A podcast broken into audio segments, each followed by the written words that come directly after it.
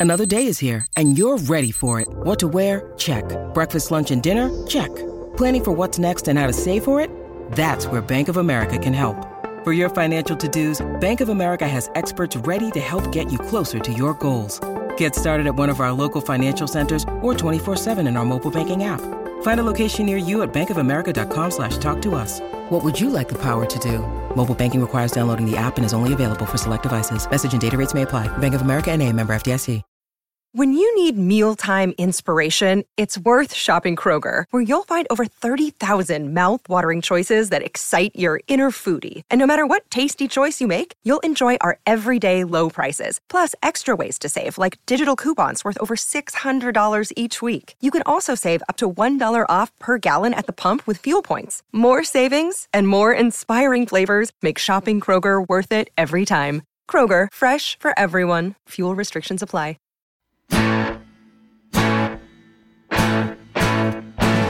Number one for the one and only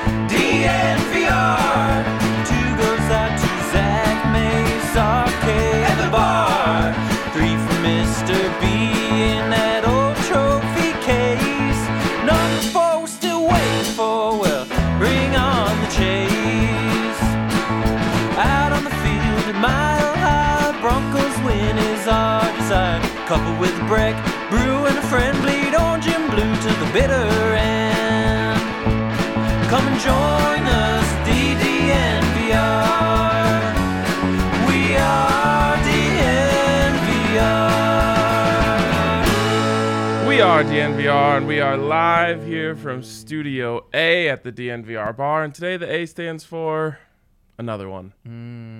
We'll- Boo! We'll get to that in just a second, but first I want to give a shout out to uh, our presenting sponsor, msudenver.edu slash online. MSU Denver Online, the best place to go if you're looking to get an education while keeping a full-time job. MSU Denver students work twice as many hours as students attending any other Colorado institutions. So check out our friends over at msudenver.edu slash online. My boys, we got the three of us back today, just as the Broncos are back. Yeah, you love to see that. You, you love to see Russell Wilson going out there in the all blues yesterday.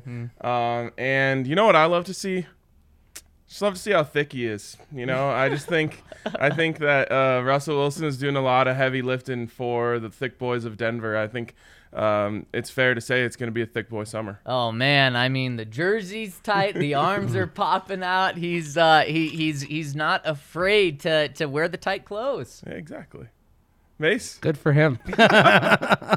Well, uh, let's let's you know he, he threw well. I'm more concerned with how he threw than how he looked. I promise you, he's going to throw well Yeah. every single practice from now until the start of the season. Yes, he absolutely hmm. will. And what he brings that other quarterbacks here haven't is he's gonna throw well into the season. It, we can only yes, that at least will be a little more unpredictable. Uh, but if Case Keenum can have a near perfect training camp, Yeah. uh, Russell Wilson is going to look like a god. Well, can. the thing is though, you want him to test what he can do. Case Keenum's problem was he wasn't really kind of testing the limits of himself, testing the limits of his offense, and that's why he goes out there in training camp four years ago and goes you know without interception throughout camp. That Peyton Manning, look, I, I've been there to see Peyton Manning have multi interception days at practice.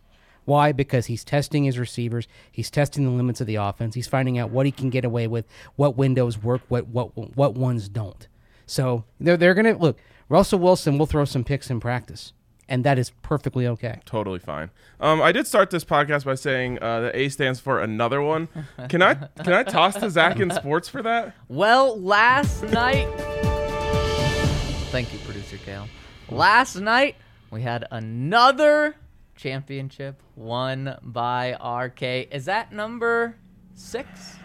Number six. Let's toss to RK to get his uh, analysis. Uh, well, I honestly don't need to give any analysis. Um, uh, you know, I, I don't have to say anything. A lot of people are saying things about me. Um, so Nice I'm, things? Yeah, I mean, we'll see. You know, uh, I, I believe producer Kale has a couple of clips here uh, from the media. So let's uh, let's see what the media has to say uh, about what I've got going on. Because yes, because li- listen, man, if RK wins, does it doesn't mean that RK is just the best Madden player in this league. Hmm, good question. No. He, he, I mean, he's dominated for so long. He- I- true. what do you have? How can you defend against that? Because you beat him in a regular season. Nobody cares about regular seasons, dude. Good point. Except I know. everybody. Yeah. I don't know. I guess I guess it would make sense to say if RK does win the Super Bowl this year, then he then you have to kind of give him the nod that he's the best in the league because Mm. you know two Super Bowl appearances and one win, um, and then all of the Super Bowl wins that he had from the last Madden. You know, I don't. Yeah, we, He's not Hank, doing I it hope you with that stop him. 99 overall quarterback. No, he's not. Yeah, I mean, he's doing it. The best running back. All right, and then let's just hear one more clip from that very good podcast. Uh, I love this The podcast. Madden It's my, it's my favorite Yes. podcast, MADN podcast. Yep. Uh, one more clip. This one's from after the game. Let's just let's just hear this one. We've seen better games. I don't think we've seen better game plans than what we saw executed by RK in this game today. Seven and a half minute first drive. The Browns didn't touch the ball until there was six and a half minutes left in the second quarter.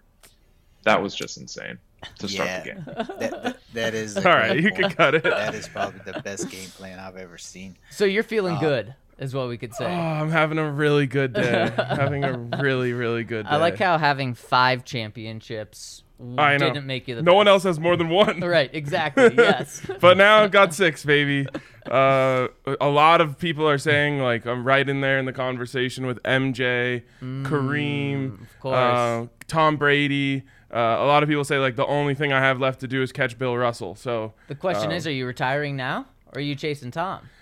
uh, you know, uh, us, I, I might just have to go chase Bill. Wow. Wait, people were actually watching you play a game. Of course. And then doing a podcast. And doing a This is podcast like about it. this is the generational thing. I do not get watching people play video games at Ah. all. It's I would have. I actually would have said the same thing Yeah. about a year ago. yeah. Um, even when I first started in the league, uh, people were like posting the streams. I'm like, I could never watch that. Now, if I'm not doing something else, or even if I'm just like watching other TV, I'll watch like the Rockies game and put whatever Madden games on on my phone. It's it's just fun, especially because you like know that you, like now that we've been doing this for nine seasons or 10 seasons you like know the players you know their styles Right. you're like oh that's going to be an interesting clash so it's fun. I, also, a huge shout out to Will and Levon for putting together that podcast. It's like the coolest thing. I- Like, it's literally my favorite podcast. it's awesome. It's so cool. I listen to it every time it drops. Like, I've never had a podcast before. As soon as it drops, I drop whatever I'm doing to listen to it. and it started two weeks ago. Yeah, this, that was only like episode two and three. Um, so I got to be a guest on there. That was a dream come true. Um, it, it- it's just awesome. I, I love that league, and uh, and I, I obviously joke around, but it's brought a lot of joy to my life. It's it's so I mean it's a community within this community Yep. and it's so cool because of just so many people haven't met each other and it's just a really good uh, symbol for what our big community is. It a hundred percent is. It's a cool little like distilled sub community, and a lot of people are talking about it. It's an Xbox league. Um, you can get on the wait list, which is always uh, rapidly growing. Uh, email Timmy from Sweden at gmail.com. He is our great commissioner, uh, and he'll get you on the wait list. Man, I remember when like three, four years ago we were first putting that out there. Yep, it's crazy. It actually wasn't that long, but it feels like that. We started in March of 2020. Wow, it's I only know. been two years. Yeah. Wow. It's pretty crazy. All right, all right. Enough about this. We can move on. Congratulations. Thank you, champ. thank you, thank you. Uh, I I You gonna make rings for that? I don't want all the attention. I don't want to be compared to MJ and Oh, Kareem. uh-huh, yeah, Uh, yeah, it's just yeah. you know that wouldn't be right to the greats. Um, okay, let's move on here. We talked a little bit about minicamp opening yesterday. Like I said, you got to see Russ in the in the uniform, which like every one of these little milestones makes it a little bit more real. Yep. I still don't think it's gonna fully f- set in till week one, drive one. You see Russell Wilson go out there, and maybe not even till he like makes a Russell Wilson esque play for the Broncos will it be like fully real to me that he's a Bronco. And yesterday was kind of a step in that direction because we've seen him holding up the number three jersey. We've seen him in the UC Health Training Center. But yesterday, we saw him on the practice field wearing the Broncos helmet, wearing number three, and throwing a football, kind of leading the team on the field. That got a little bit more real to me yesterday. Yeah, it's it's kind of that visceral moment when you actually see him in the jersey, and, and of course the Broncos are still wearing the game jerseys out there at practice. It's the fourth straight year they've done that. So that I think make that makes Game it a- jerseys with a giant mattress on them. Yes. Yeah. yes. but the game style with Yes. the tight the, the the snug fit. Yep. Remember that was and that's uh, that was a Vic Fangio thing because he wanted less. He didn't want uh, his linemen to hold as much. I like and when the jerseys were looser, traditional practice jerseys, it was a little easier to grab. You know, just you know, just spare uh, cloth floating in the breeze. You don't have that anymore, and that and so Nathaniel Hackett has kept that. But you kind of you could. It, it was a pre- it was a pretty quick visualization, especially because unlike a, because he wore the uniform pants too. He went blue Yep. on he went blue on blue. He did. I don't Statement. I don't think that's the best look, but I think he would have been better with the white pants. But I prefer the whites as well. Yeah. Um, I liked but, it.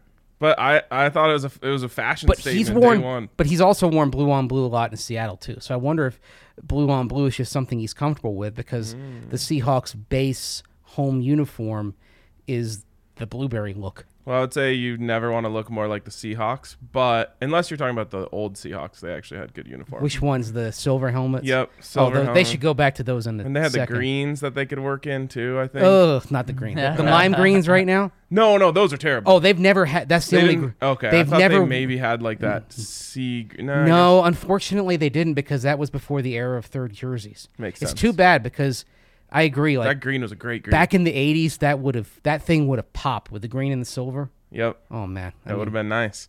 Um, but Yeah. the current Seahawks look is god awful. Um, so anything would have been field, too. yes, anything would have been an improvement for Russ.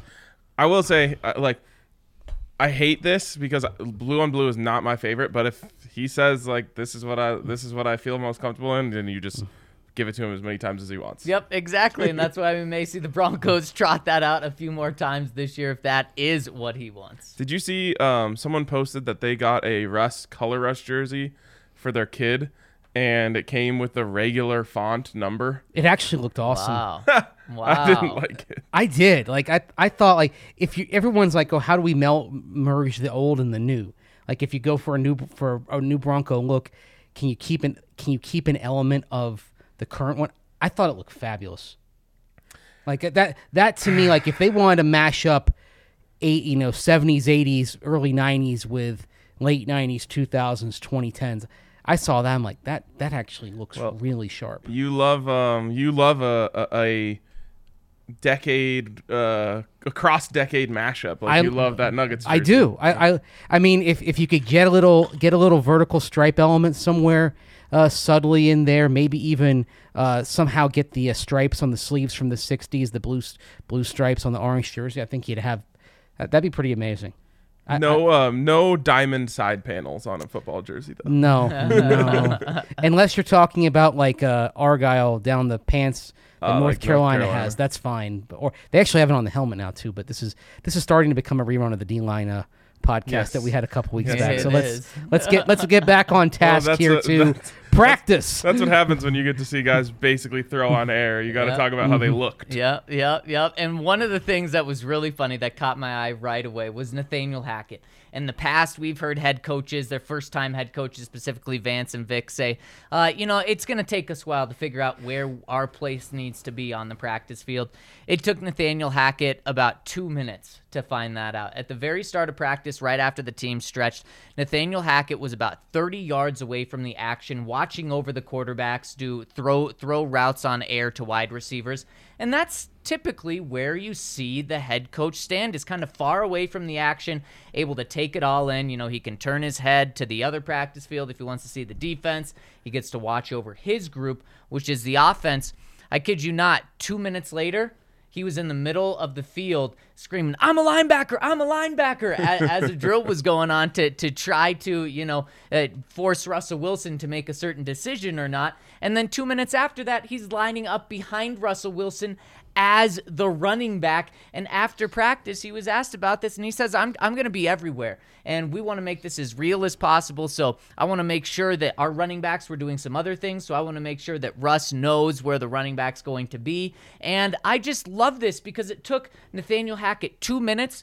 To go from, you know, okay, I'm supposed to be the head coach. Where should I be? Okay, just overlooking everything to being himself. yourself, yeah. And Nathaniel Hackett, He's going to succeed or fail by being himself, and so I'm happy he's at least doing it his way. Yeah. Well, and I'll tell you this: you will fail if you're not yourself. Right. So I like you saying you succeed or fail as yourself. Uh, and, and to be fair and give credit to Vic Fangio, I think he did succeed or fail Right, as himself. right. He failed as himself. Right. But he didn't change who he was. Uh, and I think that's at least you know respectable from this perspective. Mm-hmm. the thing is, he needs to be himself over time for the entire team. Uh, he's said, "Look, I'll be really kind of helping the offense because he's going to be doing the play calling." But at the same time, as the head coach, he's going to ha- have to be uh, as time goes on. We're not expecting it on day one. He needs to kind of find his role. But by training camp, he needs to be somebody who's coaching the entire team and is aware of everything going on. You don't want more moments like the one that you had last year at training camp where Bradley Chubb and Garett Bolles get into a scrum and Fangio doesn't know enough about it to comment after practice about it. I think Hackett will do well with that, but I, I, I think it'll be interesting to see if he over time involves himself on the defensive side from time to time in the same way. Does he put himself in as a running back in uh, a, a defensive drill? I, I think I think over time he will do that, but that's something that he does need to do, and it's worth watching over the next few months. I think it's going to take a lot of time for that to happen mm. because Nathaniel Hackett is clearly working side and side, side by side with Russell Wilson. I mean, r- during those drills, he's the one specifically talking to Russ, and honestly, I'm okay with that. And Mace, I do think that if he's going to be a successful head coach, he will eventually turn into that. But I think that may take a year or two for for him to do that. I think so much of his attention is going to be on Russ, especially because when Justin Outten was hired as the offensive coordinator and had his introductory press conference, one of the things he said was, I'm used to being around tight ends and offensive linemen. I need to work my way into that quarterback room.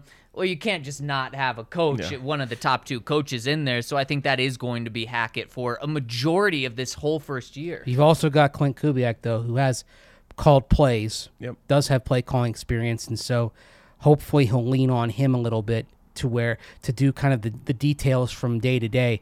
Because if Nathaniel Hackett isn't a coach for the whole team, it's not going to work.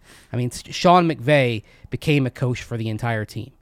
And the sooner that Hackett gets up to speed on this, the better. I mean, I, I I'm concerned. It, look, I think this is going to be a one year. There's going to be a learning curve involved with this. That's why I don't expect this to be a Super Bowl team this year because you're asking a lot of people to level jump. But the sooner that Nathaniel Hackett coaches the entire team, the better.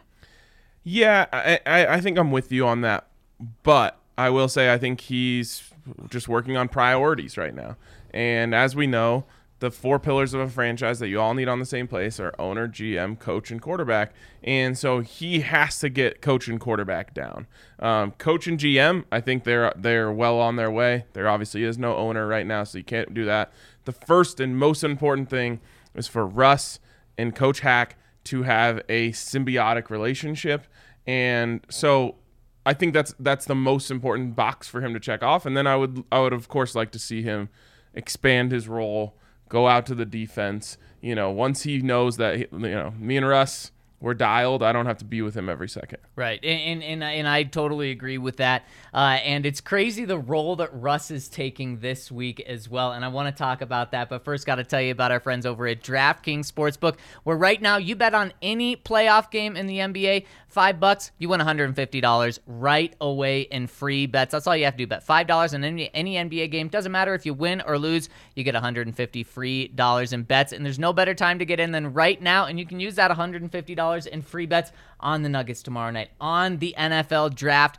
Thursday, Friday, and Saturday. So get in, download the top rated DraftKings Sportsbook app now, and use promo code DNVR when you sign up in order to get $150 in free bets when you bet $5 on any NBA game this week. It's $150 in free bets to start off your account over at DraftKings Sportsbook, an official sports betting partner of the NBA. Must be 21 or older, Colorado only. New customers only, minimum $5 deposit. Restrictions apply. See DraftKings.com slash sportsbook for details. Gambling problem, call 1 800 522 4700. Also, you mentioned the Nuggets, uh, and of course the Avs out there, even the Rapids. They all share a common problem, and it's that most people in this town cannot watch them on television. Shame. It's an absolute shame. It's a joke. It's an embarrassment. Um, Well said. and there's one place out there doing uh, the Lord's work, trying to change that. It's Evoca TV. a place where you can go and sign up for cheap and get a streaming service that will allow you to watch the Nuggets, Avs, and Rockies and Rapids uh, from the comfort of your own couch without having to, you know, go to any sketchy websites that are going to give you viruses on your computer. No, check out Evoca TV at evoca.tv and you can get uh, 25 bucks a month plus $10 for your receiver, which is an incredible deal. What a deal. And when you use the code DNVR, you can get $10 off your first three months. So it's super cheap, it's super safe, it's super easy, uh, and it's, uh, it's a nice push back against the embarrassment that I referenced earlier. Of course, if you want to come on down and uh, watch the games, we got, got the watch parties going on at the DNVR bar. What, do we got this week? Yeah, I got Nuggets tomorrow. Um, like I Heck said yesterday on the pod, um, I was so worried about the the energy people were going to bring into Game Four, and everyone brought top tier energy. So if they brought it then, I know they're bringing it tomorrow. Hell, why not us? Yeah. Why not us? Let's make this thing a series. Um, so come on down, hang out at the DNVR bar tomorrow night. Uh, of course, every night we got something going on here, but uh, would love to see everyone tomorrow night specifically. Let's try and give the Nuggets some, some good energy, some good vibes. Man, and then it's just going to be the vibes are going to be unreal if they win tomorrow. It's going to be so much fun. And so is the draft this weekend where we're going to be covering it on Thursday night, Friday night, Saturday night. You know where to be. Tune in to YouTube where we're going to be going live for Thursday night and Friday night, then a recap on Saturday. Make sure to be rolling with us because Russell Wilson is going to be rolling with George Paton. And guys, the amount of input that Russell Wilson has on this team is already gargantuan. We knew uh, even before he was officially introduced as a Bronco, he called Randy Gregory eight times to recruit him to Denver. So he was already helping out as a free agent. Now he's helping out George Paton evaluate players in the draft. George Paton admitted last week that he keeps him in the loop on guys he's looking at. Yesterday, Russ elaborated a little more, saying that one of the one of the things that Russ is doing is George will tell him, "Hey, would you look at this certain guy? Tell me what you think." Russ will go look at the film, uh, evaluate, then go back to him. I personally love this because I think George Paton is a smart enough guy where he's going to understand that Russell Wilson only has a certain amount of time in order to do things. So he's only going to give him a, few things. But then George is also smart enough to understand that Russ is coming from a different mindset and a different perspective. And what did George Paton say last week? He wants a perspective uh, of Darren Mougey, of Nathaniel Hackett, but also he wants a perspective of the interns. So I love that he's getting the perspective of Russell Wilson here. I mean, we talk about this a lot when we hear these issues come up in other places, and we're like, what are they thinking? How are you not consulting Aaron Rodgers about what he wants? How are you not, you know, giving him a wide receiver when he needs one? Um, how how did you screw up this relationship? And it's obviously early, so it's easier. But I just love that it feels like the Broncos are doing everything they can to make their quarterback happy, which seems like the most obvious thing to do. But a lot of places don't do it. And in fact, it's one of the reasons why Russell Wilson is here in the first place. Seattle mismanaged their relationship with Russell Wilson. So, you know, you obviously don't want Russ to be the end all be all. Right. Um, but you absolutely want a future Hall of Fame quarterback's opinions on players. I think he has an interesting perspective as well because this is somebody who dropped in the draft 10 years ago because of a physical attribute or lack thereof, which was height. Mm. And I think his own perspective probably involves looking past the measurables and looking at the player. And sometimes you can get too you can get too caught up in the 40 time, the short shuttle, the bench press, yada yada yada. You know, we we talked last week about relative athletic score and I think that has some value. But I think Russ's gift through his life experience is going to be seeing these guys as players, not as data points. Right. And I mean, I don't know how much they consulted Russ in Seattle when it comes to like his weapons, mm. but he had one that's definitely a, you know more of a heart guy in Tyler Lockett, and then one where he was like, okay, well this guy is just the most insane physical freak I've ever seen i- in DK Metcalf, and they got him too. So you know, if they were consulting him, which we don't really know, um, then it would show that he wasn't like biased towards you know small guys or whatever. Just go like you said, Mace. Just look at the player. Can he play or not? Right. E- exactly, and that's what Russ said. Uh, and he even he, he had a really interesting quote. He said, "You know, some people wrote me off coming out of the draft because of my height." And I thought, John Elway was at practice today. Have you talked to him about this? but exactly, Russ is going to be looking at different things. And uh, George Paton, uh, we, we have Jose coming in the comment section and said, "Yeah, Russ is doing that, but should he?" I think George Paton's not going to get bullied. Uh, at No. least initially, and I don't think Russ is going to be bullying George Paton into taking guys. Russ isn't in there understanding the Broncos' big board up and down. So I do think he's going to stay in his lane. George Paton, I like that he's reaching out because you have no more valuable asset than Russell Wilson on your team. He is the most important thing in this organization now, and I do think George Paton understands that. So it's really smart to get that started off on the right foot. And then the goal is to manage it just like that the next 10 years and keep everyone happy. If you have a bunch of Wisconsin guys picked over the next couple of years, though, I think we'll be able to say Russ. What about NC State? It doesn't have the same affinity for state as he does Wisconsin. Mm, it's like a Peyton Manning situation. It, it, it is a little very. Actually, that's a great way of putting it. We're going to be saying it's like a Russell Wilson situation because- in 10 years. I mean, state ditched him for Mike Glennon. Right. Yeah, I mean, there's a, there's a reason Ryan's why on the roster it says Wisconsin next to Russell Right, Wilson right, too. for sure. Yeah. I mean, I think uh, also he graduated from there, right? Or was he a grad No, he was a graduate Oh, transfer. He yeah. was in grad school at uh, at Wisconsin, and he got his undergrad at, at State. So I mean, he's got a degree from there, but he's.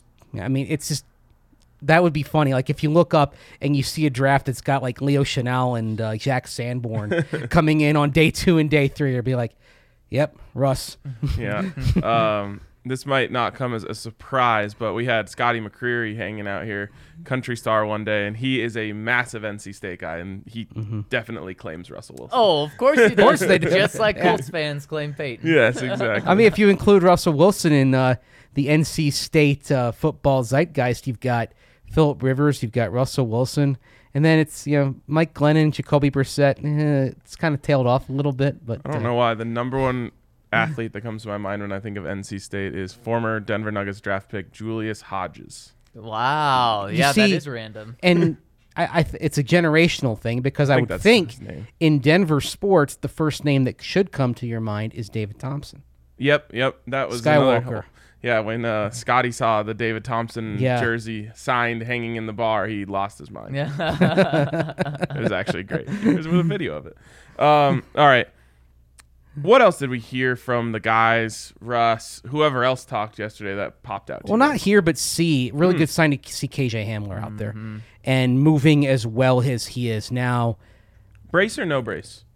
Uh, It didn't. It, it didn't- was hard to tell. I couldn't me. tell, Yeah. so I can't say Okay. yes or no on, on whether he had a brace or not. Maybe I'll zoom in today with the binoculars and check and see. But moving, moving very well. Don't take a picture. I got in trouble with the Broncos one time for doing that with Mark Sanchez.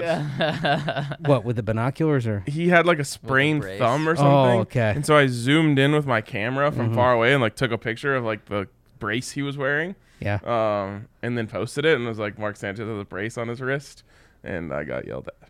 Oh well, you know you don't know where the line is until you step on it and they tell you. Well, that's That's the because the, line is ever moving. Exactly. Yeah, it's, it's very true. It's like this, but um, anyway, so he's out there. He's moving well. Doesn't now doesn't There is mean that brace. yeah Okay. okay.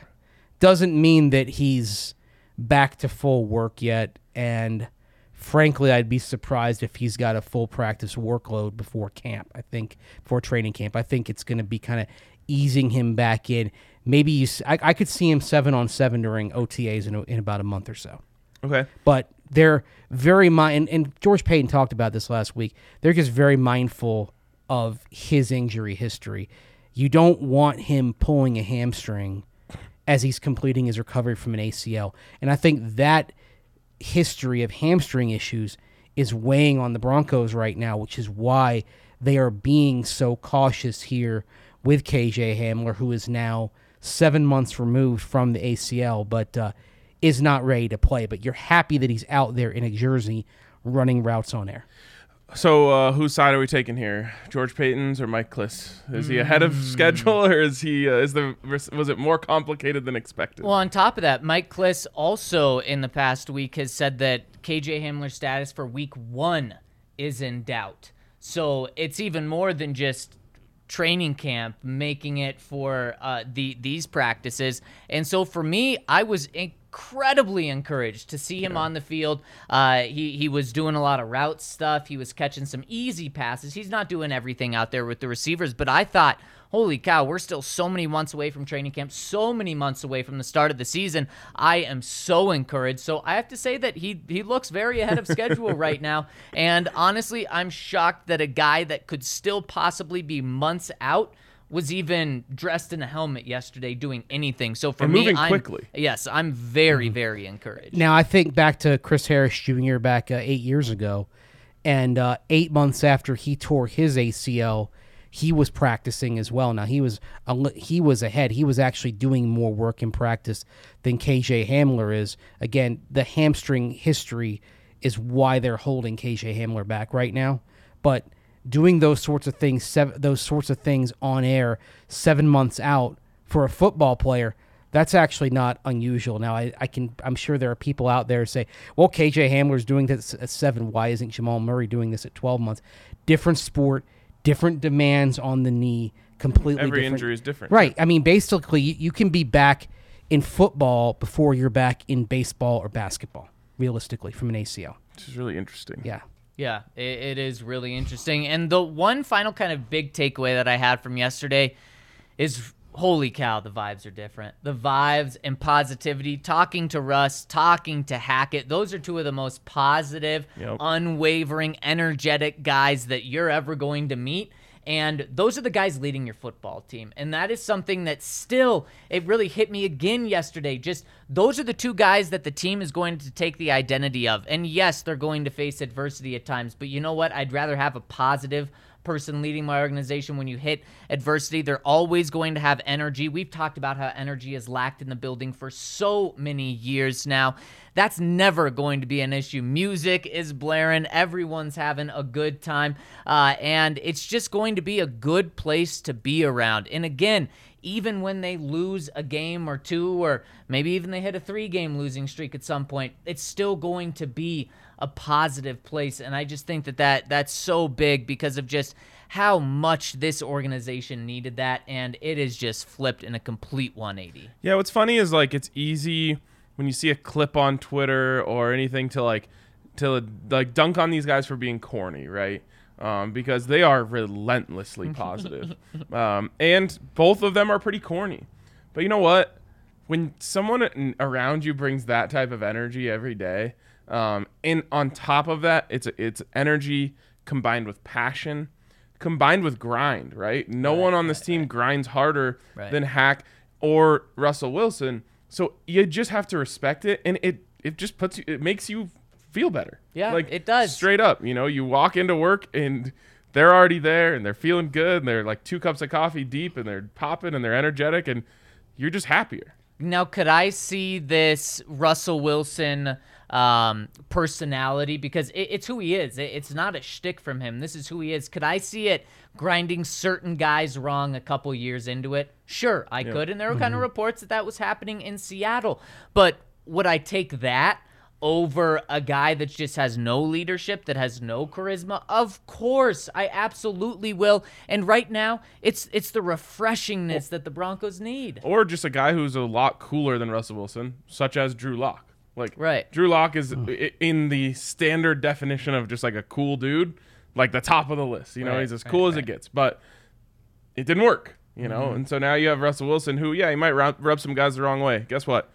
Get with it or get out. And I mean, mm. one of the things that rubs, I mean, I would say probably the only thing that rubs guys the wrong way about him is just corny. And that's just who he is. You know who else is so corny? Tom Brady's so corny. I just I, someone sent me a TikTok of his. I watched a couple recently. They're so corny, but you know what? They're actually pretty damn funny as well. And it's something that if you can get past the corniness, it, it, it's it's only a positive. And I think that's exactly what it is with Russ. You understand that the corny's going to be there. Get over that, and it's all good. I think also Seattle was a different dynamic because he came in there, and you go back to the Legion of Boom days, and a lot of the and those guys were already there.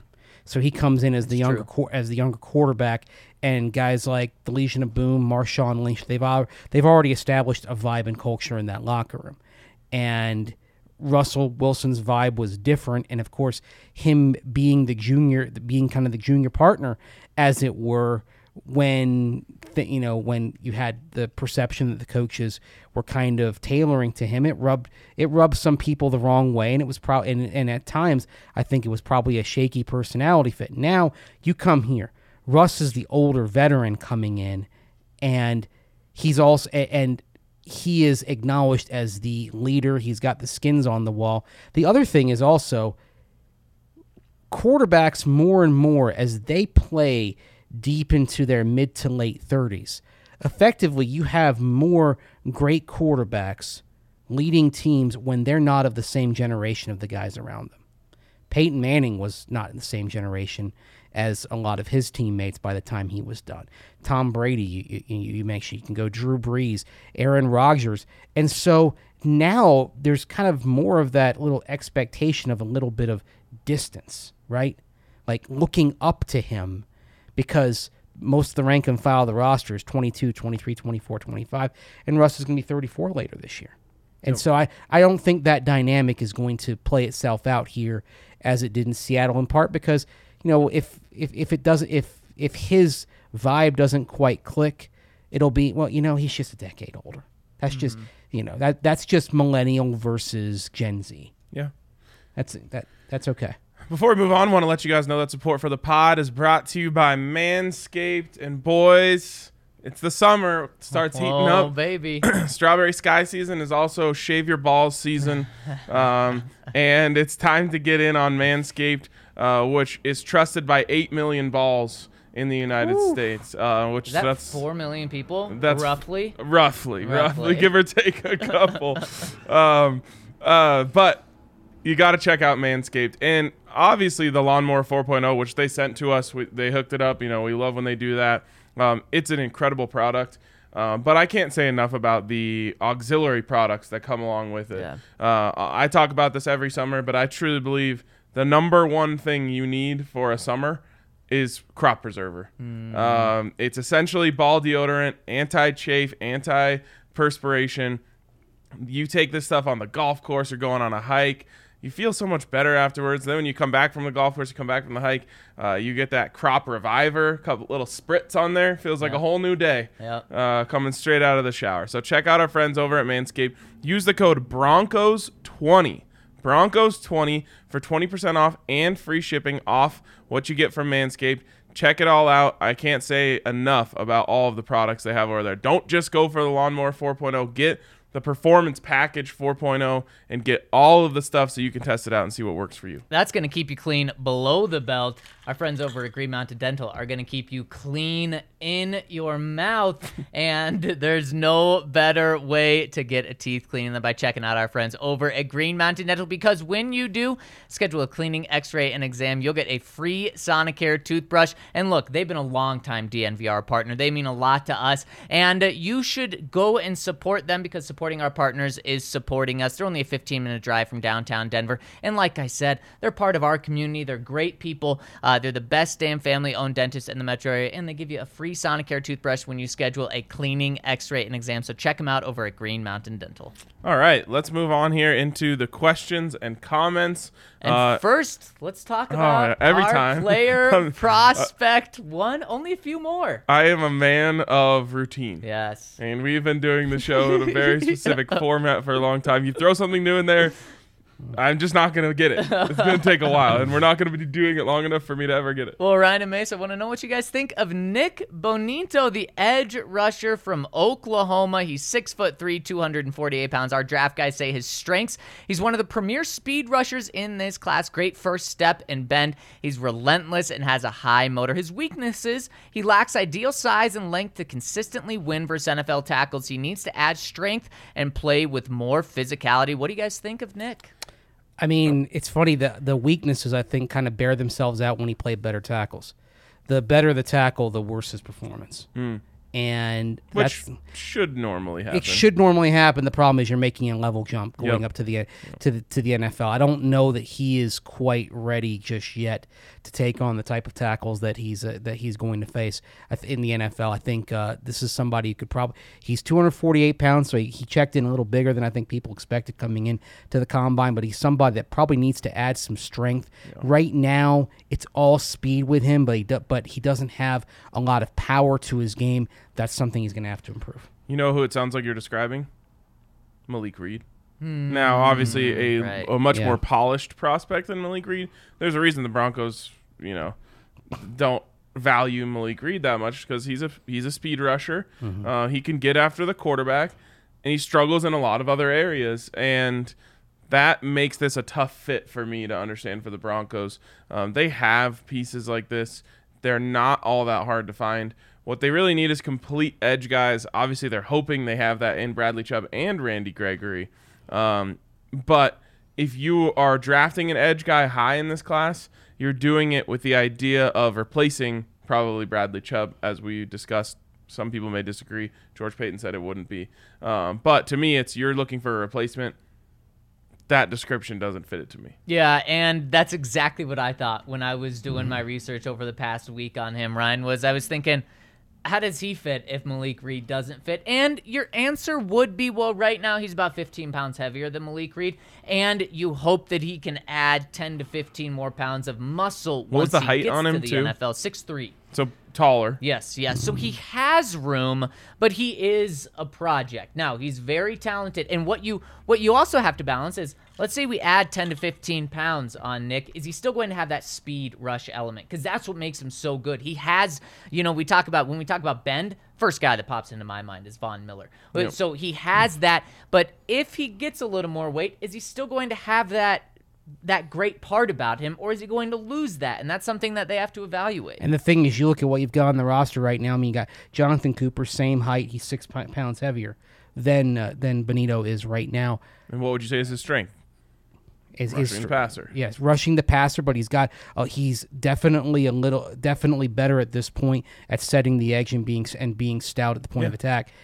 And frankly, I think if you had Bonitto and and Cooper battling for playing time, I'm not. Sh- I don't think Bonitto gets past Cooper this year, and I'm not sure he does. And remember, with Cooper, what was the consensus on him if not for the heart condition? About a third, about a third round pick, You know, right? Right, right where we're talking about. Right, exactly. I, I don't know that Bonitto is a step up on on Jonathan Cooper, and especially with Cooper being in year two, I don't know that he's going to take playing time from. You you need guys in that room. Obviously, I just don't know if Bonitto's a fit. Have you guys heard any Jonathan Cooper hype coming from the building? None. Isn't that weird? No. Yeah. I haven't It- heard anything, and it, it almost makes him easy to sometimes slip your mind Mm-hmm. a little bit, um, because no one's talking about him. This dude was so awesome for a rookie last year. Um, you know, he he did a lot with a little, much like Caden Sterns. You know, felt like every time he was on the field, he made an impact. Mm-hmm. Um, not a complete player by any means, but it just seems like he's one of those guys that they'd be building up. You know, this is the next star. Yep, I yep. think if you'd had continuity on the coaching staff, you probably would have heard a little bit more. You Hmm. bring in bring in a mostly new defensive coaching staff. I think uh, you're talking about a lot of film evaluations, getting you know, kind of figuring out what they have. And I th- would it surprise me if we heard some buzz growing about Cooper in the next few weeks? Though, no. I think that would have to be if the Broncos don't land a, a top edge rusher in this draft, then they start building. I don't want him up. reactionary hype. Right, and that that that's honestly what it would end up being though, because if they did believe Jonathan Cooper was the next starter potentially for the Broncos, and they think they have a star in Randy Gregory, well then Malik Reed really should be a good number three for your long term. Right now, no, the Broncos are looking for another starter, not to replace Randy Gregory, but to replace Bradley Chubb. Yep. I don't want to see one report that says like the Broncos loved Nik Bonitto, but he went one pick before them, and then a local report coming out shortly after the Broncos didn't go edge rusher. They're super Right. confident in Jonathan Right. Cooper. Yeah, exactly. Just wait for about a week until we hear those. Maybe not that exact one, but something like that. And so for me, Nik Bonitto, doesn't truly make sense for the Broncos' first pick in the draft, but if he's there for one of their third round picks, uh, he, he he would make sense just because he's a little bigger than Malik Reed, and clearly the Broncos just think Malik Reed's too small. Yeah, I was start. I started to look into uh, Ohio State um, front seven guys just because I feel like that's a perfect formula. um, and then I got to Haskell Garrett, um, who looked solid, and I was getting really interested in him. And then I saw he had like a 3.8 RAS score, and I was like, George Uh, Paton would no, never. No, no, not him. Anyways, and I mean the crazy Wait, thing about three point eight. I think it was it was really low. Ugh. The crazy thing about Bonitto, four five forty. So uh, I don't know what his RAS score is, but uh, he is he has the physical talent, Well, I, and I, no wonder he's a speed rusher. I would say then that maybe he's got a chance to chase down Tyreek Hill in the open field, but you're not playing Miami this year, so it's true. I don't have to think about him anymore. for the moment, yeah, probably forever. maybe in January. Typically, Miami is Probably where not. people go to fade away. Yes, exactly. It's no, a that's retirement community. no, that's the villages. That's the wrong part of Florida. well, it's close enough. They're like five hours apart. I'm sure there's plenty of, uh, of 80 year olds living around the Miami area. Who was the last player to go to Miami that everyone talks about? LeBron James. Okay, I mean, my point right there. yeah, bad fan base too. Oh, terrible. Yeah, if I was drafted there, I coming from here and like growing up with this fan base, it would be so disappointing. I'll never forget going to that game down there. It was the uh, the infamous Jay Cutler Yeah. game, the onside kick game. Yeah. Uh, and I, I, you know, I got out of my Uber, started walking up the stadium. I'm like, this is incredible conditions for football. Yeah. It was like perfect weather. I heard some like country music playing. I'm like, all right, this is cool. I start walking in, like tailgate lots mostly empty. Uh, get into stadium, mostly empty. I was like, man, what a bummer. Like they were kind of, they weren't completely dead that year. I don't think. Well, this is what a long period of losing and not having the guy at quarterback can do. I mean, Miami is what Denver could have been because at one point Miami had a very passionate fan base and had a very passionate environment for games. Uh, and then the replacements for Dan Marino over time, they got, you know, that I wouldn't say they got progressively worse. They were just uninspiring. You know, they made mistakes like signing Daunte Culpepper in, instead of Drew Brees back in 06. Meanwhile, not that it's been all smiles and sunshine here in Denver, but Jake Plummer did get the team to an AFC championship game. Yep. You did have four years of Peyton Manning, which were transformative. So, you know, that's Miami is what could have happened here, but fortunately did not. I will say this though, Denver just a much better sports city than Miami. Yes, So yes. I think it's a lot easier to happen there. Um, like even when the Heat were good, it was all bandwagon stuff. Um, they're still good now. They their fans are pretty weak. I Yeah. just think it's a weak sports town. I completely agree. You know what's not weak? Our comment section. Let's get to it. Should we hit some super chats first? We got two of them. First one coming in from Steven says, Timmy from Sweden at Yes. gmail.com. That is correct. Is that the correct email? Yes, I'd like to get on that list as always. Y'all are the best. Love you, True Champ Fan 24. We'd love to have you in there, True Champ Fan 24. Get in that. A lot of people, you know, uh, in the last couple days wanting to get on the list. I think they're they, you know, so many people. Not me, of course. Um, we're talking about my championship. Oh, and number six? Yes, number Oh. six. It just got a lot of like national media I saw. attention. I just saw on Twitter some people comparing you to MJ. yes, Is that right? Some people are also comparing me to Tom Brady. Mm. Um, someone co- compared me to Thanos. Okay. Um, and then some um, samurai character of sorts. You're uh, you're giving away your sources because we have one of those comments in the comment section. Oh, that's great. uh, uh, well, anyways, uh, yeah, check it. Get on the list. The list is, is ever growing. Yes. And the league is ever growing. Yes, it is. And next one coming in from Hayden says, Dig the show. Don't always agree with you, but I respect your hard work and how genuine you guys are. You think Chad Muma is an option at 64? Well, funny enough, we talked about Chad yesterday. Yep. Um, certainly an option. Certainly an option.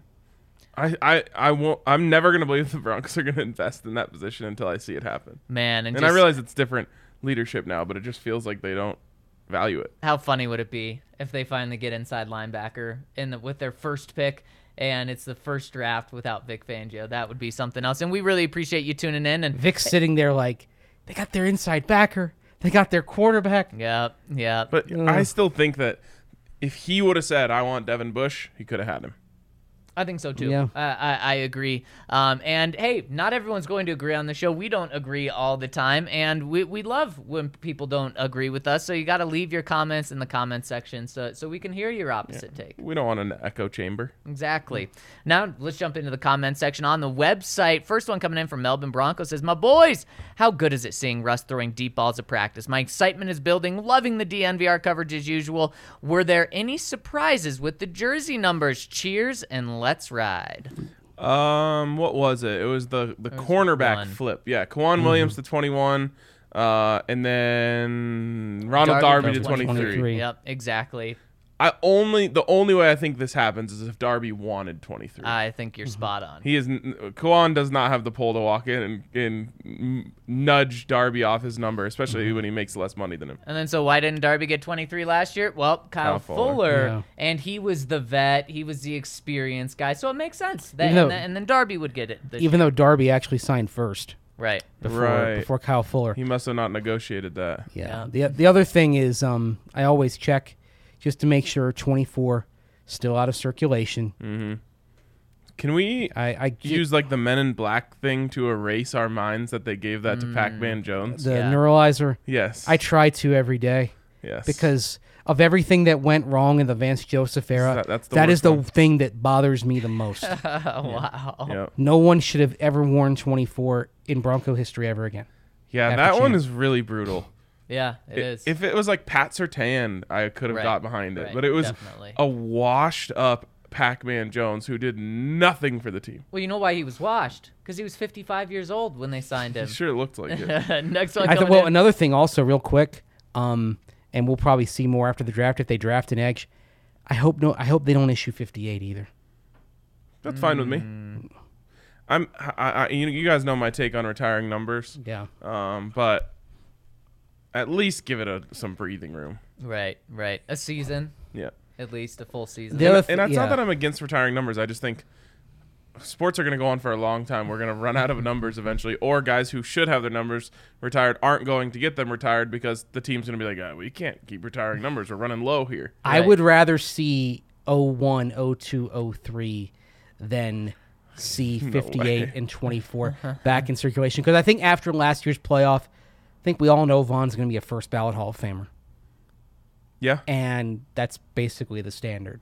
it, it should be the standard. First ballot Hall of Famer can't did do most everything as a Bronco. Zero, one, and one as a number. yeah, that would be too confusing. Maybe like no, not even triple digits. That's bad too. Oh, that's really bad. Looking like an AAU yeah, team that or would be something. really bad. Next one coming in from Pig Tosser sixty six says seven weeks to the day when our players or when our prayers were answered, and I still think about Russ being our guy and totally lose my mind with excitement. Still can't believe this happened. Why is there so little love for Mike Boone? Last for me. year he was injured early in the year and probably wasn't right for a while. He was RB three on the team with two studs, so of course he isn't gonna get game plan. And when he was running back two in the KC game, he was the element Javonte. He was a perfect Javonte complement. The guy produces whenever he gets a chance and passes the eye test. He is a baller. No worries from me if he is RB two. Hey, no worries for me either. I just wonder if the organ it, it just seems like the organization has worries because if he was their answer at number two fine by me they could easily sell him to the fan base but they have said how they still wanted melvin back how they're still looking for a running back I think the thing is at 206 pounds, if something happened to Javonte, he probably doesn't have the the frame mm-hmm. to be a running back one. I think that's sort of the thing the thing that is in play right now. It's not that he can't complement Javonte if they're both healthy. It's what happens if Javonte Williams has an injury that takes him out for four, six, eight weeks or longer. yeah yikes In that ca- in that case, I don't think Mike Boone fits the profile of somebody who could have who could handle that every download. I think that's that's why you're still hearing talk about bringing back Melvin Gordon or drafting a running back here toward the end of round three and round four. Fair, Fair. Pig tosser. I'll always be a Mike Boone guy. Yeah. More carries for Mike Boone. And he adds, Zac, you are if you slide, you are safe. Got to put the team first. That's what I felt right after I didn't Not in the hundred dollar pants right, exactly. or more. Next one from J Pat. Seriously. SoCal Bronco says, I missed posting this yesterday as you did hit on Matt Araiza. This is the first time pounding the table for a kicker, if I remember correctly. In a previous pod, Zac was not big on drafting a punter early. Let me try to bring him on board. They will save money over the next four years, very low risk, and be the backup kicker. Maybe he can punt and kick in 2024 when McManus' contract is up. Flexibility. Getting ahead of yourself. I love prior debates. Straws had one hole, but glad we are at the level of talking punters.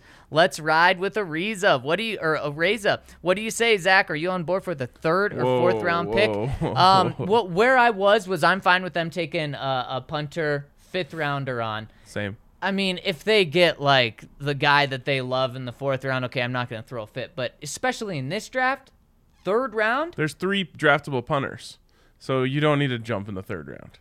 I mean, if you do that in this draft, he's either your second or your third guy drafted. I do think you're crazy, J Pat, for suggesting that.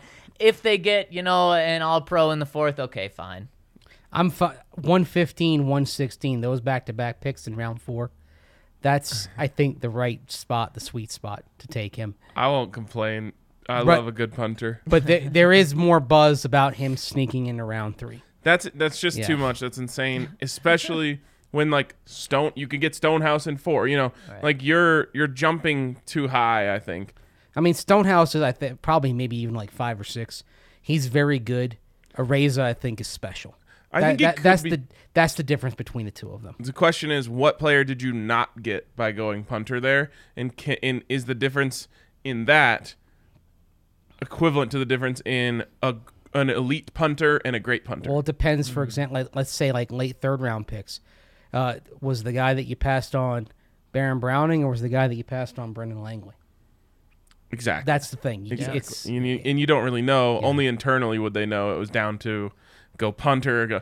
You cannot go punter in the third round. I'm sorry. But he, you can't do whether it. it's third or fourth round, there's going to be pressure if you draft a punter because if you draft a punter that high, you're expecting him to come in and be terrific. I for mean, I- 15 years. yeah, I, I'm I'm I'm old enough to remember the the Bucks drafting a fourth round punter named Monte Robbins out of Michigan. He didn't even make the regular season roster. The first Oh, that's year. rough. yes, That is Oh. rough. guy named Ray They Criswell gotta stop beat him drafting out. special teams guys just forever. Seriously, I do think there's a big difference between round three and four, and that's because he's a day two Day guy two or day three, yeah. or a day three guy. And again, especially in this draft, he's one of your top three players drafted. Really quick, everyone tuning in live on YouTube, if you wouldn't mind hitting us with a thumbs up, we have a Seahawks fan in the comments who is salty about Russ not being in Seattle. At least that's what I think he's salty about. If Mm. we hit us with a thumbs up, I think it would uh, drown him out a little bit, and we would really appreciate it as well. It would really help us and help the Broncos community. Mm.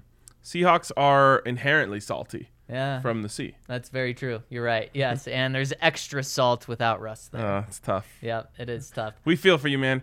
Look, we're really sorry this happened to you, and uh, our prayers and thoughts are with you. Yeah. Good luck with no quarterback. we know what that's like. And last one coming in from Sir James says he says, first off, congratulations to Thanos Koenigsberg on winning his sixth much. ring and becoming the inevitable. Well, everyone else is doing it, and I want to be popular. So here is my story of finding out the Russell Wilson trade.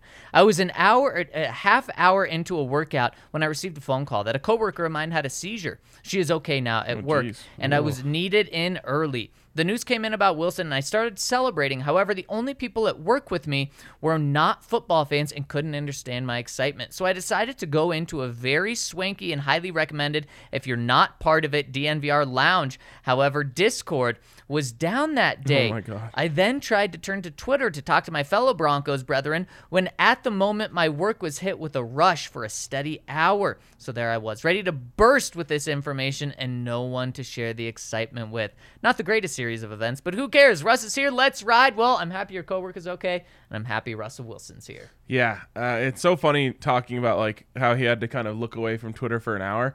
Even doing our show, Yeah. the emergency show, and like not seeing every person's reaction is like a little bit uh, anxiety inducing. Yep. Yep, I gotta say, doing this show, I absolutely love it. Oh, yeah. And one thing that hasn't happened is we, we don't really have a ton of breaking news happen on this show. Maybe the Broncos know we're doing this show. They want us to get over with it, but I appreciate them for that. But it, it is fun being on air when breaking news happens, but also with how many other things we have to do, it's it's a little anxiety inducing. Yeah, that one was a crazy one. I mean, I it just happened so fast that I wasn't thinking of like all the things that I needed to do. It was just like, oh my god, I just Right. want to react on Right, Twitter. I just like l- hammered the all caps button and just started tweeting nonsense. yeah.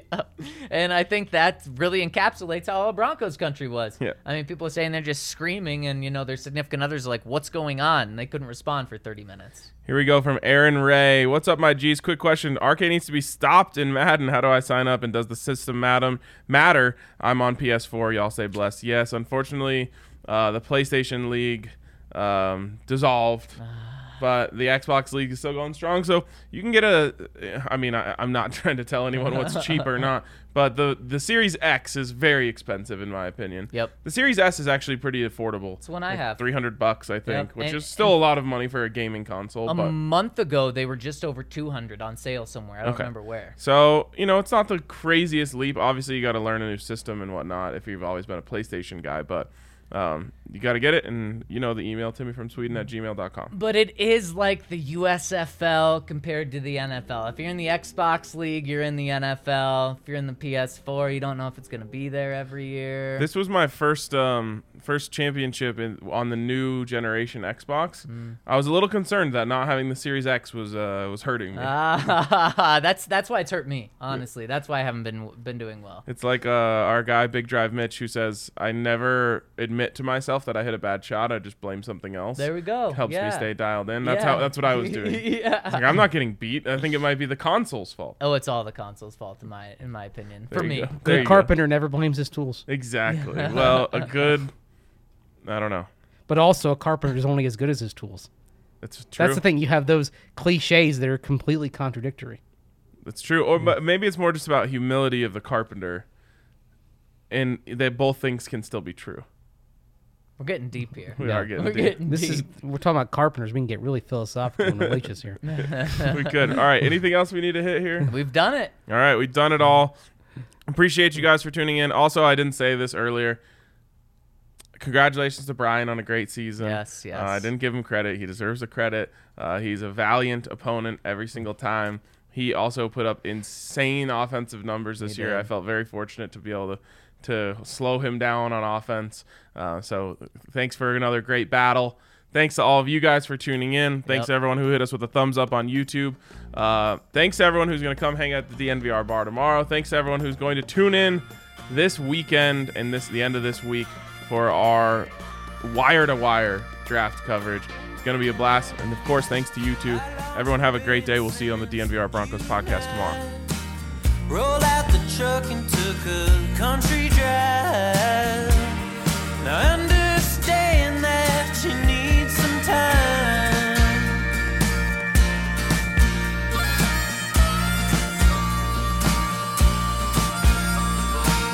I know some landmarks we used to hit where flying cotton